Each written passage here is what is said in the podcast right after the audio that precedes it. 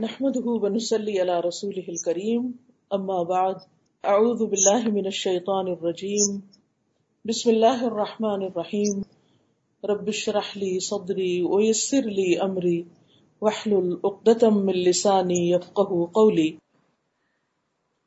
یہ کہتے ہیں کہ گھر کے لیے بھی ویسا ہی ایک دستور اور قانون ہو، جیسے کسی ریاست یا ملک کے لیے ہوتا ہے. کسی بھی آرگنائزیشن کے لیے، کسی اسکول کے لیے کسی کلب کے لیے، کسی جگہ بھی جب چار انسان اکٹھے ہوتے ہیں تو وہ اپنا کچھ کٹھے رہنے کا اصول ضابطہ بناتے ہیں۔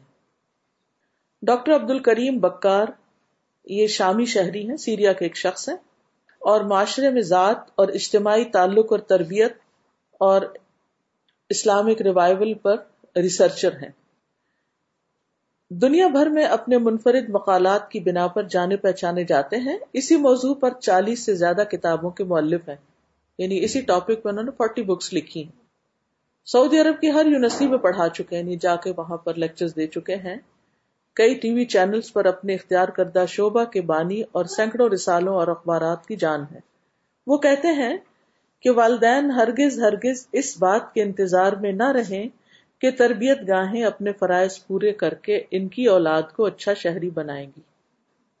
یعنی اسکول، یونیورسٹیز کے اوپر آپ یہ مت سوچیں کہ وہ آپ کے بچوں کو اچھا انسان بنا دیں گے۔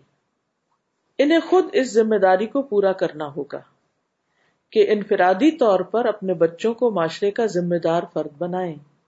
یعنی یہ ہم میں سے ہر ایک کی ذمہ داری ہے۔ کیا ہی اچھا ہو کہ والدین گھروں میں ہی کچھ ایسے ہلکے پھلکے قانون بنا دیں جن پر عمل کر کے بچوں کے کردار میں پختگی آئے اور ان میں احساس ذمہ داری پیدا ہو۔ تو کیا کریں؟ گھروں میں کچھ ایسے ہلکے پھلکے قانون بنائیں کہ جس سے وہ ان کے اندر احساس ذمہ داری ہو۔ ساتھ ہی انہوں نے اس ضمن میں چند لاہ عمل طے کیے ہیں یعنی کچھ چیزیں بتائی ہیں۔ والدین کو ان میں جو مناسب لگے وہ اختیار کر لیں یا ان میں کچھ کمی بیشی کر لیں۔ نمبر ایک، گھر کے اصول یا قانون کیا ہے گھر کا ہر فرد نماز کو اس کے وقت پہ ادا کرے گا۔ یعنی دس از اے رول جیسے کلاس روم رولز ہوتے ہیں، ایسے یہ بھی رولز ہیں کہ گھر کا ہر شخص نماز کو وقت پہ ادا کرے گا۔ نمبر دو، برائے مہربانی اور شکریہ کے کلمات بنیادی ضوابط ہوں گے جن سے کوئی بھی بری نہیں ہوگا۔ ہر ایک کو شکریہ بولنا ہوگا اور ہر ایک کو پلیز کہہ کے بات کرنی ہوگی۔ نمبر تین کوئی مار پٹائی، کوئی گالم گلوچ اور کوئی بھی لان تان والی ایسی بات نہیں ہوگی جس سے بدذوقی کا احساس ہو۔ یعنی گھر میں فاؤل لینگویج یوز نہیں ہوگی۔ اگر اصول بن جائیں گے نا، پھر جب کوئی شروع کرے گا تو کیا ہوگا؟ اس کو اسٹاپ کیا جائے گا۔ نمبر فور اپنے محسوسات اور خیالات کو ادب اور احترام اور وضاحت کے ساتھ بتا دیں کہ آپ کی ایکسپیکٹیشن کیا ہے ہاؤ ڈو یو فیل دوسرے کو بتا دیں کہ آپ کو کیا چیز اچھی نہیں لگتی۔ بس آپ سو رہے ہیں تو آپ کو نہیں پسند کہ کوئی آپ کے کمرے کی لائٹ کھول دے یا کوئی شور کرے باہر یا جو بھی آپ کے رولس اینڈ ریگولیشن ہیں یا یہ کہ آپ ایک ٹائم فکس کریں کہ ہم اثر سے مغرب کے بیچ میں آدھا گھنٹہ پندرہ منٹ ہم بیٹھیں گے اور ہم سب مل کے کوئی اچھی کتاب پڑھیں گے بک ریڈنگ کریں گے یا قرآن پڑھیں گے یا جو بھی ان کے ساتھ رولس بنا لیں۔ نمبر پانچ جو کوئی بھی جس جس چیز کو دروازہ، کھڑکی ڈبا پلیٹ کھولے گا، اسے بند بھی کرے گا۔ کچھ گر جائے تو اسے خود اٹھائے گا۔ یعنی گر گیا تو امی اٹھا لیں گی پیچھے سے۔ اور اس جگہ کو اس سے زیادہ صاف کر کے چھوڑے گا جیسے پہلے تھی۔ کچن میں کام کیا، چائے بنائی، دودھ گرم کیا، کچھ بھی کیا، اس جگہ کو کلین کر کے ہٹے گا۔ نمبر چھ، آپ کا کمرہ خالص آپ کی ذمہ داری ہے۔ ہر بچہ اپنا بیڈ، اپنا کمرہ، اپنی الماری خود ٹھیک رکھے گا۔ نمبر سیون، جو کوئی بات کرے گا، اسے ٹوکے بغیر سنی جائے گی یعنی دوسروں کی بات سننے کی عادت ڈالے۔ اور بات کو درمیان میں سے کوئی نہیں کاٹے گا۔ نمبر آٹھ، گھر میں داخل اور خارج ہوتے ہوئے سلام کرنا ہوگا۔ نمبر نو، گھر کا ہر فرد روزانہ قرآن مجید سے ایک حزب کی تلاوت کرے گا۔ آپ مقرر کر لیں، ایک پیج کرنا ہے، ایک پیراگراف کرنا ہے۔ ایک آیت کرنی، جو بھی کرنا ہے سب کے اوپر لازم کر دیں۔ نمبر دس، جو ہم سے ملنے آئے وہ ہمارے قوانین کا احترام کرے یعنی اگر کوئی اور گیسٹ آ کے بچے وغیرہ گھر میں ہوتا ہے نا کہ ہم خالہ کے گھر جا کے رہتے ہیں یا کوئی، ان کو بھی ان قوانین کی پابندی کرنی ہوگی۔ جیسے آپ دبئی میں آتے ہیں تو دبئی کے قوانین کی پابندی کرنی ہوگی۔ نمبر گیارہ، گھر کا کوئی بھی فرد اپنے کمروں میں جا کر کچھ نہیں کھائے گا۔ نمبر بارہ رات کو جو بھی ٹائم مقرر کرے، اس کے بعد کوئی بھی نہیں جاگے گا، سب بچے سو جائیں گے۔ جیسے ہمارے والد عشا کی نماز ہوئی اور سب لائٹس خود آف کرنا شروع کر دیتے تھے۔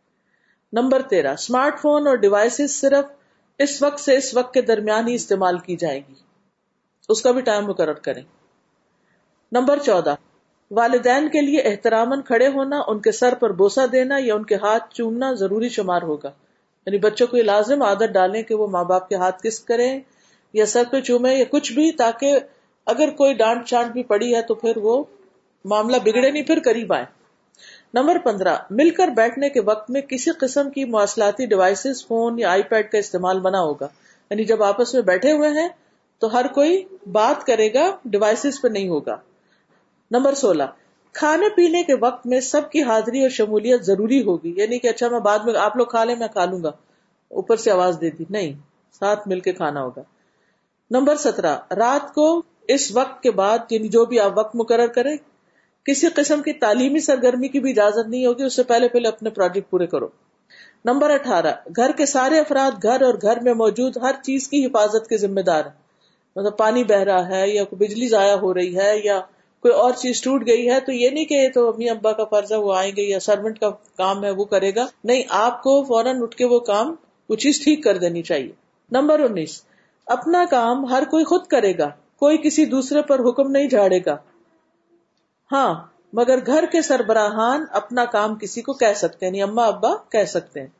نمبر بیس، خاندان اور اس کی ضروریات کسی بھی دوسری ضرورت پر مقدم اور پہلے کی جانے والی شمار ہوگی یعنی پہلے فیملی بعد میں کچھ اور. نمبر اکیس. کوئی بھی کسی کے کمرے یا علیحدگی والی جگہ پر دروازہ کھٹکھٹائے یا اس کی اجازت کے بغیر داخل نہیں ہوگا. بچوں کی بھی ایک پرائیویسی ہوتی.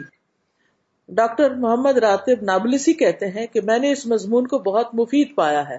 والدین کو چاہیے کہ اسے اہمیت دے کیونکہ اولاد کی تربیت ایک ایسا مشکل کام ہے جسے ہفتے کے سات دن اور دن کے چوبیس گھنٹے کرنا ہوتا ہے. یعنی یہ تربیت چوبیس گھنٹے کی تربیت ہوتی ہے صرف کسی ایک خاص وقت کی نہیں۔ جی ٹوینٹی فور سیون جاب ہے۔ اب اس پر آپ کچھ کہنا چاہیں تو؟